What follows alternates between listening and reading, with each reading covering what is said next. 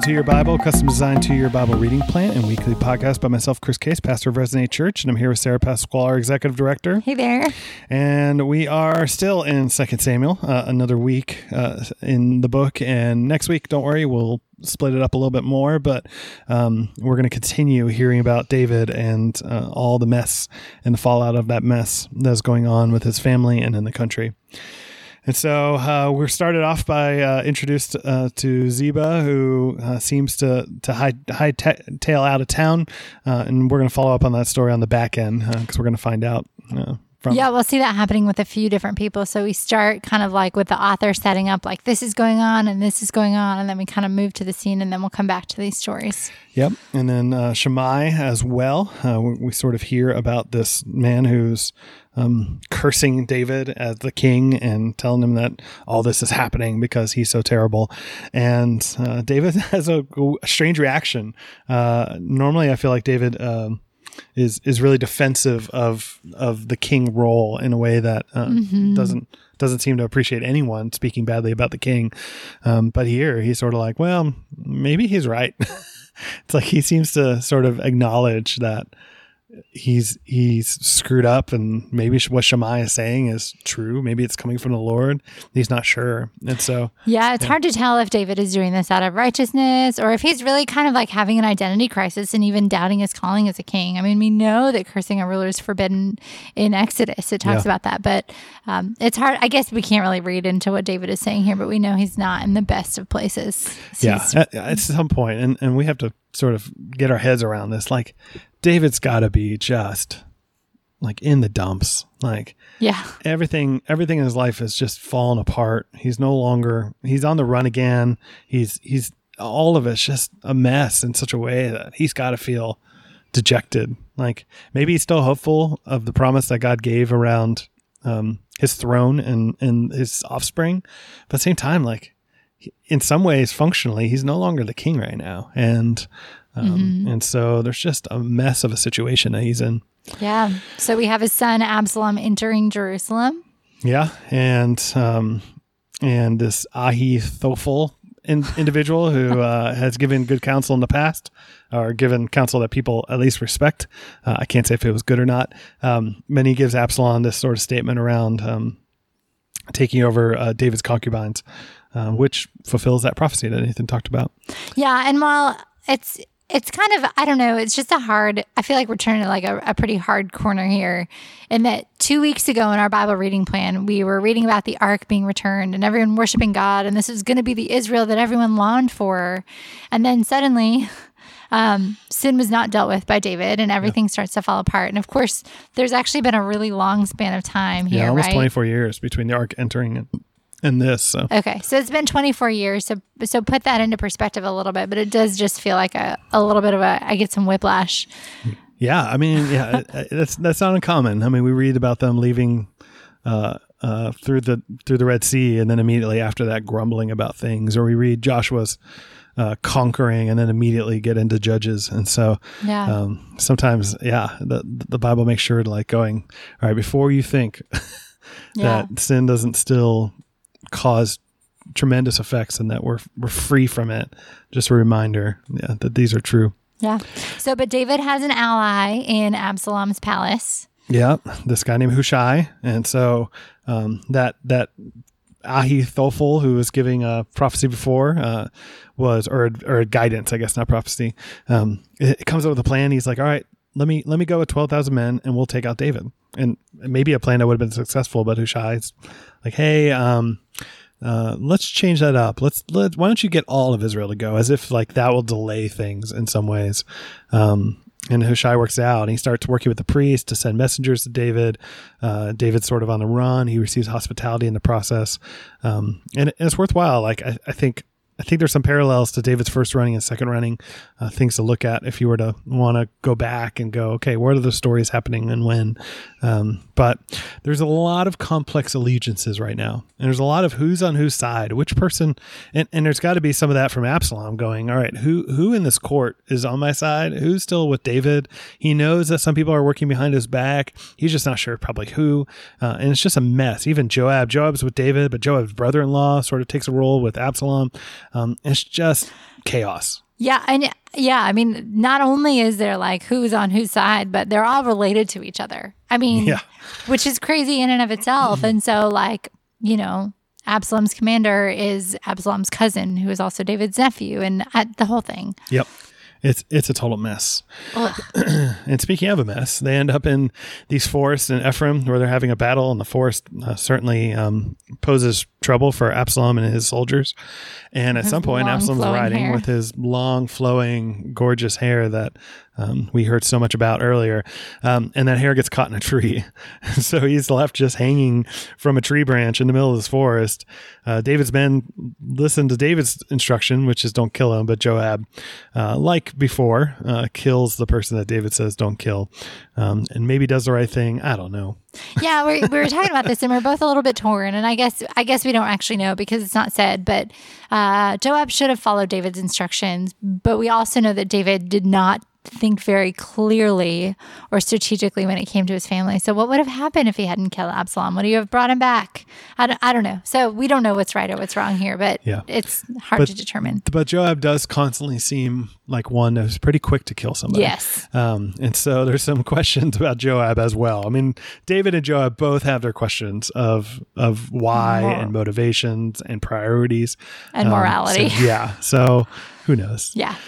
Um, and and Joab uh, probably in foresight knows that David may not be happy with this news, and so when when the priest's son is ready to go and the priest is ready to go run and tell David, um, Joab's sort of like, okay, why don't we send a Cushite? And and you got to remember this is a this is not part of the the, the people of Cush are, are a different group of people uh, outside of the Israelites, and so um, I think there was very little value probably put on a Cushite life, and so he's like, why doesn't a Cushite go deliver the message just in case David is angry and kills him? And so um, yeah, he sends a Cushite instead of the priest's son, who was probably a lot more valuable uh, in in terms of perspective here, and so uh, it becomes a giant foot race between the priest's son and the Cushite.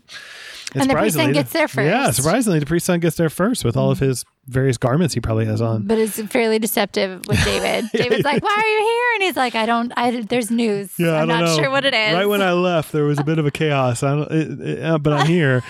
and then David sort of sets him aside, and the Cushite's like, "Well, uh, your son's dead," and uh, brings him the news. And David's torn up about David it. is He's just very crushed. sad. He breaks out in like a little song about Absalom because you know David's the singer, writes songs. That's what he does. yeah. Um, but it's just a mess. I just yeah, it's a real picture of of the messiness of this world we live in. I think David, of course, is going to grieve the death of his son. Um, though his son was acting out in wickedness, David still loved him, though. And David says, I would have given up my position as king in order to preserve your life. And I think we see a picture of God in this. We see God himself giving up his, his position as God through Jesus to save us, even though we did not deserve it. And so the difference here, of course, is that Christ was guiltless and David was experiencing the consequences of his sin. Um, but it's yeah i just feel like it's a picture of our need for salvation and how we are not worthy of that sacrifice and yet god gave it to us anyway Yeah. And so, uh, in a surprising twist, David doesn't um, end up rebuking Joab in this process, but the vice versa happens. Um, Joab comes back with all these men who have defeated David's sort of enemy and uh, his son. And David's all teary eyed and weeping about um, his son dying and has seemed to pay no mind to all these men who have been fighting for him, And who have been working to risk, restore him as king and stuff like that. And so uh, Joab's kind of calling him out for it, being like, look, our, our soldiers' morale is at a low. And you're not really helping crying up here. And so why don't you come out here and, and, and help and, and, Yeah. and show face and help? We just want a big victory. Come help us. yeah i think david's being i mean honestly I, I understand that he's grieving the loss of his son i don't i don't want to minimize that but he seems to be ignoring the work that God has done and he's not submitting to God's sovereign will in all of this. You know, God is fulfilling his covenant to David in this circumstance through keeping David on the throne. But David's love for Israel seems to have been forgotten in some ways compared to his own losses, which again are valid losses. But it just comes back to David's poor decisions earlier on. Yep. So David returns to Jerusalem to kind of retake the throne. And so what's he going to do? He's got all these dissenters that sided with his son. He's trying to restore his kingdom again. Um, he's trying to, and, and he ends up showing some levels of reconciliation with some folks. Um, he kind of overshoots with uh, the folks in Judah. Um, but in, in this reconciliation process, he ousts Joab as his sort of right hand man and actually puts in Absalom's right hand man in Amasa, Yeah. uh, which is going to end up causing some problems between Again, Amasa his and nephew, Joab. I think, I mean, he's like, okay, the whole thing, it just, it's crazy to me. Yeah, but David uh, pardoned some of his enemies, like Shimei. Uh, he sort of works things out between the Ziba and uh, Mephibosheth kind of conversation there, uh, and um, but he's definitely David has um, reconciled with Judah like instantly. Like it's like his people that he's willing to work with, and, Even though they were the ones who kind of left him. yeah, well, Absalom. yeah, his his his son set up throne in Judah, and Yeah. so um, yeah, it's it's it's pretty problematic, uh, and and the whole. I mean, if you've read through your Old Testament before, know the history. Like there will be a division between the tribes in the south and the tribes in the north, but it didn't just happen after Solomon. Like all of this has been building up through David, through Solomon, through the families, um, before the, the the true split ever even happened. Yeah. And so it kind of starts around this time. And even with, you know, David reconciling with Judah, they all move into Jerusalem and they don't give the other northern tribes time to join David on the journey back into Jerusalem to celebrate Right. what is done. Yep. And it creates a little tension. It does create some tension, uh, tension that has been going on. I mean, we got to remember back to Right. Saul at the end of Saul's life and the beginning of David's life. David set up shop in Judah uh, while there was still a king to the north before they they they took over the whole country. And so, um, the northern people are not so fond about this all, and they have a big rebellion uh, in in the form of this guy named Sheba. And so uh, David goes to, to deal with it by sending Amasa, his new right hand man, and and he Amasa takes a little longer than David wants to. He sends Abishai, Joab goes with him, and while on the way they run into Joab and company run into Amasa, and Joab just cuts him right open, cuts his guts right out of him, and and basically like leaves Amasa to die. We kind of are told like all right, and Joab's army could just kept marching, and they kind of left Sheba on the side of the or um, Amasa on the side of the road. And so Joab gets to Sheba in this town named Abel. Eventually, this wise woman, and we're going to see just how wise she is, comes out and talks to Joab. And really, Joab's just there to get Sheba's head. Like he just he just wants Sheba dead for the rebellion, and that's it. And so she, in all of her wisdom, goes back to the town. Uh, they he, she convinced them, hey, all Joab really wants is this guy. So they kill him. They toss his head over the wall, and uh, and now Amasa's dead, Sheba's dead, and Joab gets to go back home a hero. So yeah. I mean, she does kind of prevent their whole town from being Yeah. decimated. But even more so with with Joab, who I would Yeah. expect to come and basically wipe Yeah. out the town. So I, I don't know, everybody. I'm just kind of over reading about all these military battles. Like it just seems to me that nobody knows who they're fighting, what they're fighting, who's going on with what. David is not leading his people well right now. They're just unified, and everyone is doing what they think is best and going behind each other's backs and killing them. You know, they're all out against each other instead of being united under this ruler who is supposed to unite Israel. And you know, we put is such a heavy emphasis on David's failure with Bathsheba, but I really think it's his parenting and how he deals with his family in general, showing favoritism and overlooking sin. Um, consider what would have been avoided if David had had handled Tamar's rape appropriately. Amnon would have died probably, but Absalom would still be alive. Israel wouldn't be turning on David. He wouldn't be dealing with uprisings left and right. And tens of thousands of people were killed in what we read about today because David's failure to act with equity and justice like he initially was ruling. So Yep. just step back and I hope that so far reading this has maybe changed your perspective a little bit on David. Again, he's no like he's no less a man after God's own heart. But let's not make the turning point like I mean, let's not make I guess like the biggest thing we talk about with David, his failure with Bathsheba when there's a lot of other sins that impacted the kingdom in in more significant ways it seems. Yeah, definitely. Yeah. All right. New Testament. First New Corinthians Testament. still. Uh, we're we're gonna have a couple more weeks here, um, and uh, we're gonna talk. As you read through this long chapter, uh, there's a lot about marriage, stuff about divorce, uh, stuff about being single, all these kind of things throughout these uh, 40 verses in chapter 7 and then in chapter 8 and 9. But I think Um, just as a pause, like when we when we start to read these kinds of things, be careful when you read that you're not going in with specific questions you want answered.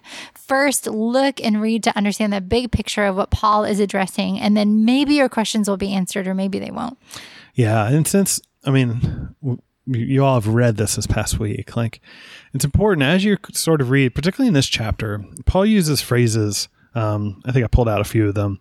Uh, phrases like, uh, you should do this as a concession and not my command. I say, I, not the Lord. This is my rule. I have no command from the Lord, but give my judgment. In my judgment, all those sort of phrases. And actually, only once says, not I, but the Lord says this. Um, there, there's a lot of phrasing like that throughout this whole section. And it, and it definitely feels like Paul is trying his best to address the Corinthians questions, the Corinthians' struggles around this issue around sex and marriage and how they should view it. Um, he has a few principles that do come from the uh, Old Testament or Jesus himself around uh, divorce and a couple other things. But for the most part, he he is trying to answer questions, but he's trying to answer questions for the Corinthian church, and and, and he's using principles to guide some of these answers. And and I think as we have read through it.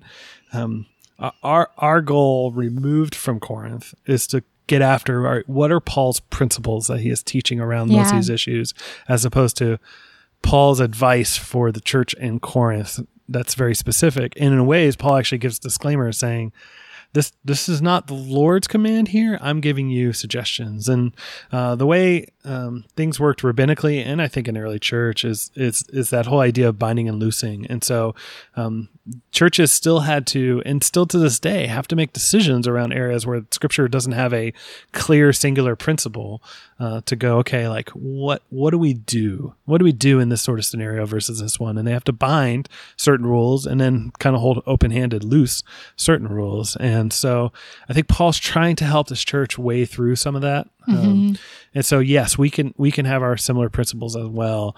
Uh, but like, what is what is Paul after when it comes to marriage, and what is Paul after when it comes to sex, and what is Paul after when it comes to divorce in this chapter? I think become the guiding questions we need to ask. Yeah.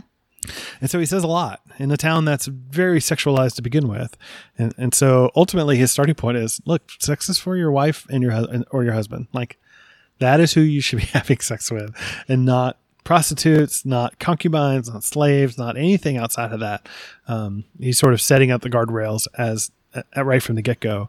Yeah, um, and not only that, it's it's again, it's an act of worship before God, and it's meant to be offered in service to your spouse, and that's on both sides. Yeah, it's a pretty big principle that he sort of gives around um, withholding or not withholding, where he he sort of takes the paradigm of sex and says, "Look, your sex and your marriage, it's not about you. Uh, it, it is about serving the other, um, and." And honestly, if, if most marriages thought that way and both parties said, all right, how can I serve my spouse related to sex and, and, and, and take this thing, this gift that God has given us to serve my spouse, I, I would argue both sides would, um, through healthy communication would work out so much just related to that principle. Right. Um, where it's not about demand. It's not about, um, being a doormat and subservient. Uh, it's it's about serving somebody mm-hmm. else, um, and so uh, I think that that deals with so right. many problems related to sex, uh, both in Corinth and to, into our day. Yeah. And secondly, being single is great, and Paul highly encourages it. Yeah, he calls it a gift. I mean, he says both are gifts. Like whether right. you're single, it's a gift. And if you're married, it's a gift. And marriage comes with it with its own set of complications. And if you're single, like there's some benefit to that too. And uh, both are good. Marriage tells a certain story of Christ's church. Singleness becomes a place where you can have a sole focus on Jesus and Jesus alone in terms of um, things you that require your attention or your responsibility. And mm-hmm. so, like he he points out just the beauty of both and the importance of both. That one's not more favor from God than another. Uh, both are ways to be human and true. Like even Jesus, like the very Savior we have, technically, like he never got married, and so uh, to to put marriage as like the the the full picture of what it means to be human, um, I, I don't know if that's.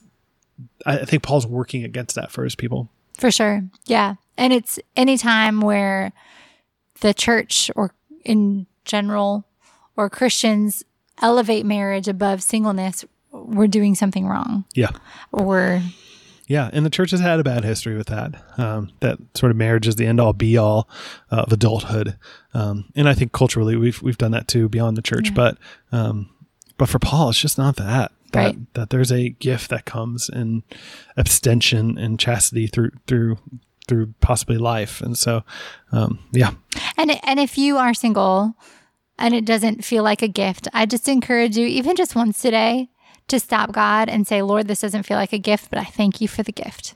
yeah. And thank him for it, even if it doesn't feel like it. And I think Paul deals with like, I think he deals with with men and women. Sarah brought up a good point. I think for men, the question of like, all right, if you can't control yourself, you're just lusting, lusting, lusting. Like there is a solution, and it is in marriage. And like, if you if you're so, um, if your mind's so just stuck there, then then pursue marriage, and it's okay. Um, but I think in some ways, uh, there's also the disposition of like, I just want to be married, and I just want to have kids, and and that becomes lust. It's not necessarily the a bedroom style of lust. It's like the the the family and the, and the, the the the sometimes we call some a little bit American dreamish kind of lust that um that that that there is a solution for too. Like if that is the thing that is consuming you, then don't feel like you have to stay married either. Like don't feel like one is better than the Stay other. It's okay. Um, but um, trying to deal with that that yeah, stay single. Um, trying to deal with um those desires in a way that's healthy, a way that they're no longer the main thing, and, and to try to curtail it in some ways. yeah. And then last, he speaks against divorce. And yeah, um, divorce is certainly not always clean in Scripture. Uh, there's there's a, a few uh, very clear commands related to infidelity and stuff like that. But um, here, Paul gets into conversations around separation, and then he gets into conversations about abandonment.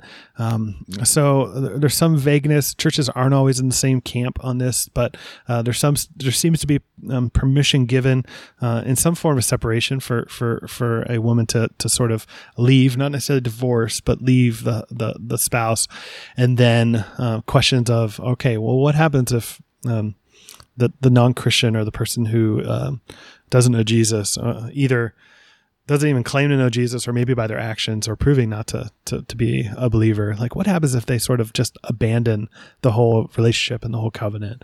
And and Paul gives some instructions there that uh, allow for um, that person not to be bound by that situation, um, which I think is important. Uh, there's some ways that we play that out here at Resonate. I know different churches do it differently, um, but it but it's really important to try to drive through like, okay, like what does abandonment actually look like? What are the conditions of that? Where where does abuse fit into this?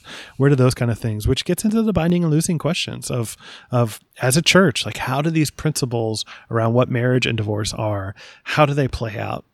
And, and, and how do we make sense of those with a whole lot of wisdom from Christ in, in these situations? And so, um, but Paul gives us by I, I think when you start at verse seventeen, like the principles behind it all. By Yes. saying like, look, like wherever God has you, whether you're married, whether you're not, whether you are owning a company or a lowly employee, uh, whether you're a woman, whether you're a man, whatever your situation may be in, like that's what's assigned to you. And so keep the commandments of God and, and live it out. That's your guiding principle. Uh, your lot in life um, does not make you better or worse than others. No one has a special advantage before the, lot, the Lord himself. And so, um, yeah, live out. The world has its own sinful patterns, but you are bond servants to Christ. You're not bond servants to anybody else. And so um, live out your obedience. Yeah, and I think it's unique within Christianity that, with the exception of a few different situations or careers, like when you become a Christian, there's not a lot about your practical external life that you have to change, but it begins with an internal change of heart. So Paul is saying, if you're doing this before you became a Christian, continue to do it. If, I mean, it's it's a it's a simple but beautiful invitation to say like we can be lights where we are, doing what we are, how we are. There's not a major change externally that needs to take place just because I became a Christian. Yeah. But then Paul, once again, in this advice type section, also goes, yes, but if you are single and you decide to get married, that's okay too. That's totally fine. Um, so As um, long as it's another believer. yeah, yeah. And so, um, yeah, there's all this sort of Paul kind of playing both sides a little bit as he works through this. Uh, and then he gets into this conversation about food. Uh, and once again, food tied into sort of pagan or Greek worship, super common both in the temples themselves, but even um, amongst communities. There were often like guilds and stuff like that that had their own little patron gods, and they would have feasts uh, and stuff like that. There'd be drinking and other stuff tied into it, and so. Um, food tied into worship was super super common uh, i know we do communion in, in the protestant church but um, in a lot of different um, um, spiritual world uh, outside of the church like meals are so important to um, i mean even even in the jewish heritage we've we've come from as christians meals are so central to um, some of the celebrations and worship. And so paul's got to deal with that in the church in corinth as all these people go okay like what do I do with food? And what do I do if I'm invited to a temple or a guild party? And what do I do with food sold at the market the next day that was offered to a uh, god? Like, uh, can I eat with those? And can I not? And mm-hmm. what if people see me? And what if someone says it's offered to a god? And he will, Paul will deal with this again in chapter 10, but at least here, the initial sort of application for Paul is, hey, um, if anybody sees you eating temple food or food worship to another god, and it causes them to not understand. Maybe they, they don't understand the exclusivity of Jesus. And so that gospel that you preach gets muddy where they think you believe in Jesus, but you also still believe in Aphrodite. If, if it's causing confusion for your other brother or sister, then, then you need to be able to take your freedoms because you do have freedoms. Like we know that this food's not offered to anybody at all. Like idols are idols. Um, but if you have these freedoms and you're exercising the freedom in such a way that a brother or sister gets confused about the gospel, like it becomes less clear, then you need to be willing to lay down and, and set aside your freedoms in order to serve a brother or sister and make sure that they um, understand what the gospel is really about. Yeah, and I think this is where this has got to hit home the most for us. Because initially we'll read this and be like, I don't think this applies. We're not dealing with sacrifice meat in the temples. And then you step back and realize that everyone is asserting their own individualism, their own rights, because they have freedom to do something and they're not going to consider the other. And this is what we do as Americans. We're such an individualistic culture and nation that we consume alcohol, we dress how we want, we watch what we want, we buy what we feel like buying. And people who are uncomfortable, comfortable with it just have to deal with it. And that's wrong. Like yeah. Paul is saying that that um that we have to be willing to give all of this up for the good and the love of others. And then he goes on a little he gets really pumped yeah. about it. Yeah i mean and, and it's so important like yeah we, we, we read about the food but it, there's such an application and um, i think sometimes yeah we, we get lost in missing the point. And and like pastorally as sort of a leader i have to constantly think like all right if i drink alcohol in public how's that going to be perceived? Or um, if someone finds out i'm watching a certain tv show that has like a certain amount of violence or something like that that i feel total freedom in does that cause them to be confused around what God values or something like that? And so um, there, there's all those sort of questions that, that constantly get played out. And I would even argue, like, even the conversation about masks and mask wearing in the church and stuff like that, somewhat plays into some of this mm-hmm. of going, like, yeah. okay, I have freedom. I have freedom not to wear a mask in, in certain settings and, and, and feel that way. But at the same time, I got brothers and sisters in Christ that I don't, I don't want them to think I don't love my neighbor by not wearing a mask and, and muddy up what the gospel is really about. And so I will serve by wearing it. And so I know I got a little political there, but um, I, I think it all does tie in yeah. as well. Yeah.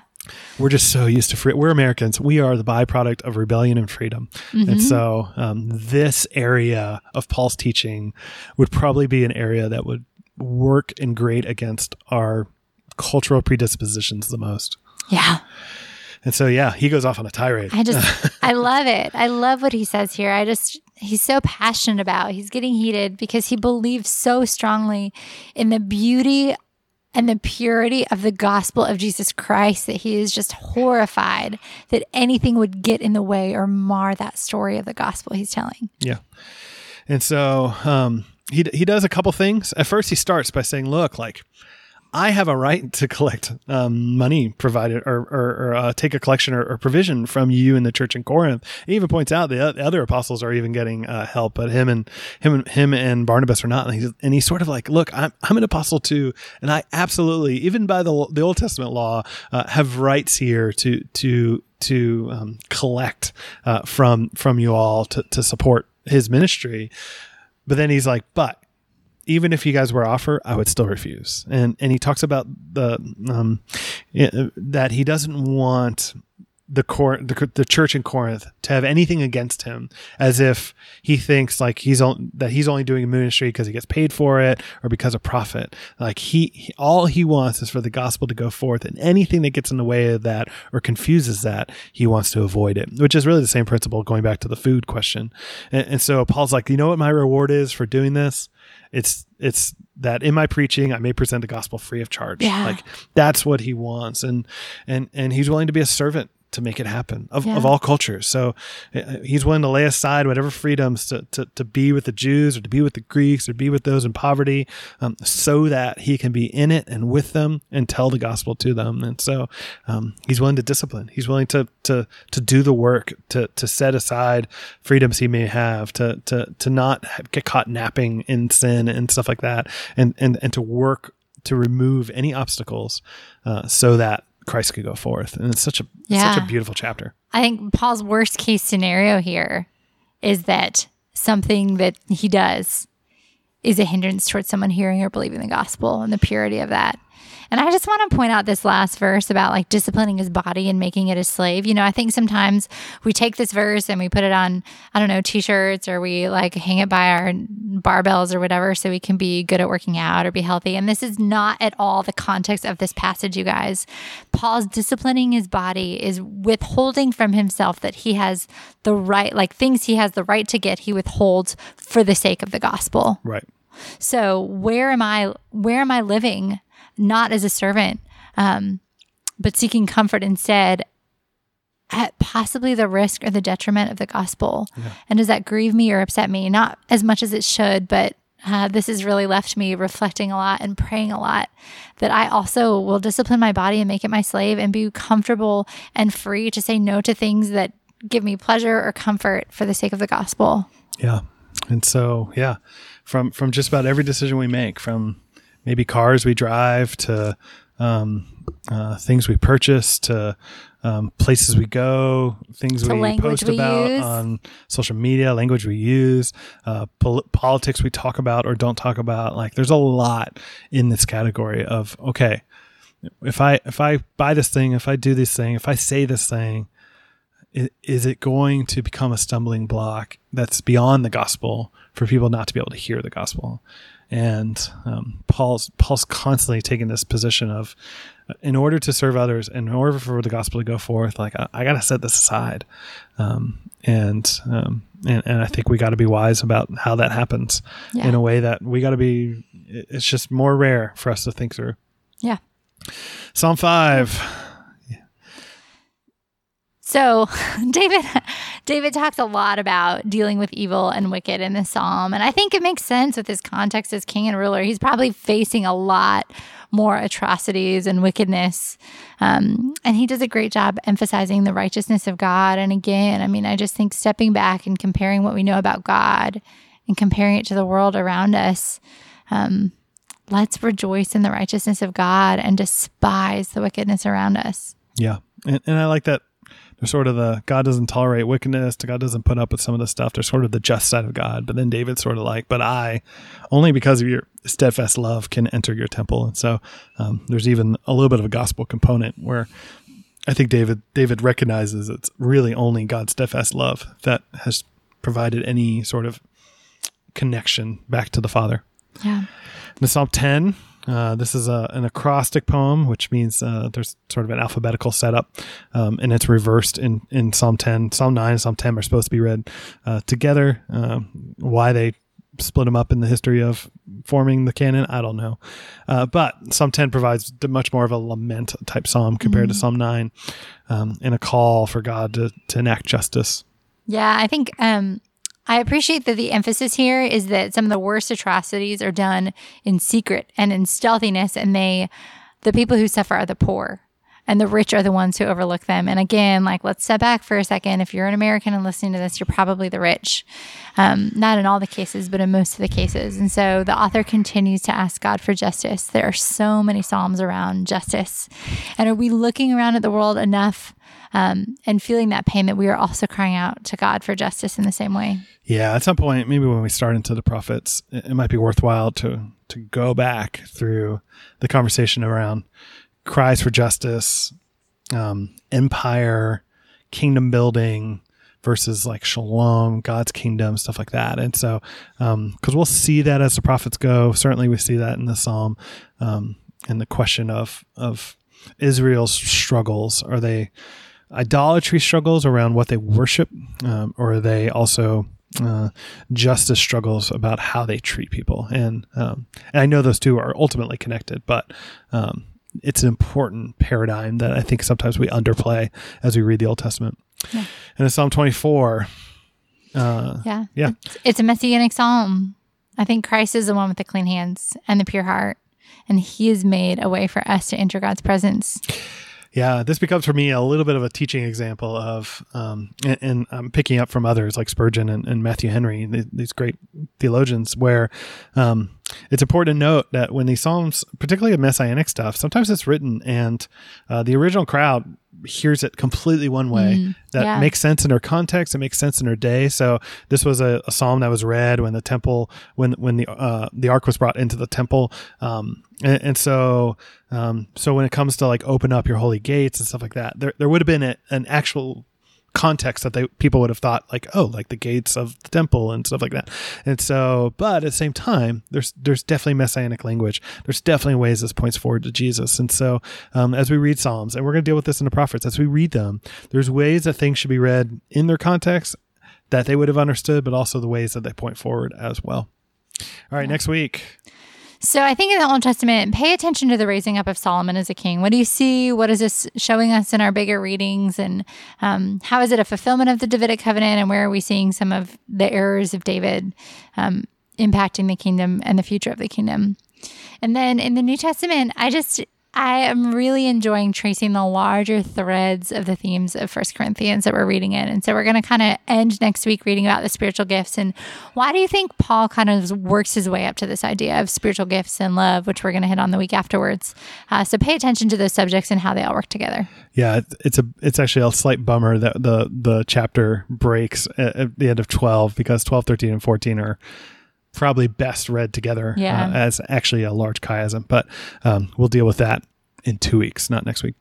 Uh, and so for me, the Old Testament, um, look at the details of the census. You might notice that there's a few things that are different in the way that Samuel records the census and the way Chronicles records the census, like um, some of the culpability, even the ways that they list the countries and stuff like. Anyways, there are the tribes. Um, so what do you think is going on, and and how might each author's different times, agendas, all that maybe affect the telling of what happened in history. Um, and then the New Testament, yeah, with the cultural context in Corinth is still pretty huge. We're going to get to head coverings. Uh, they're going to deal with the Lord's Supper. Um, and, and it's important to kind of keep asking, like, what is going on on the ground in Corinth to cause some of these problems? And think through some of the stuff we've already talked about, where it's like, how do, what's the principle Paul's after here? So when it comes to head coverings, what's the principle Paul's after to after here? What is he ultimately dealing with, and how does he think it should be dealt with? Versus like, all right, is this a universal principle? And I, I think we get lost in the wrong questions uh, for not asking um, um, the the broader uh, how is Paul applying. So as you read through that stuff, think about it. And yeah. that's it for this week. Thanks, Thanks you guys.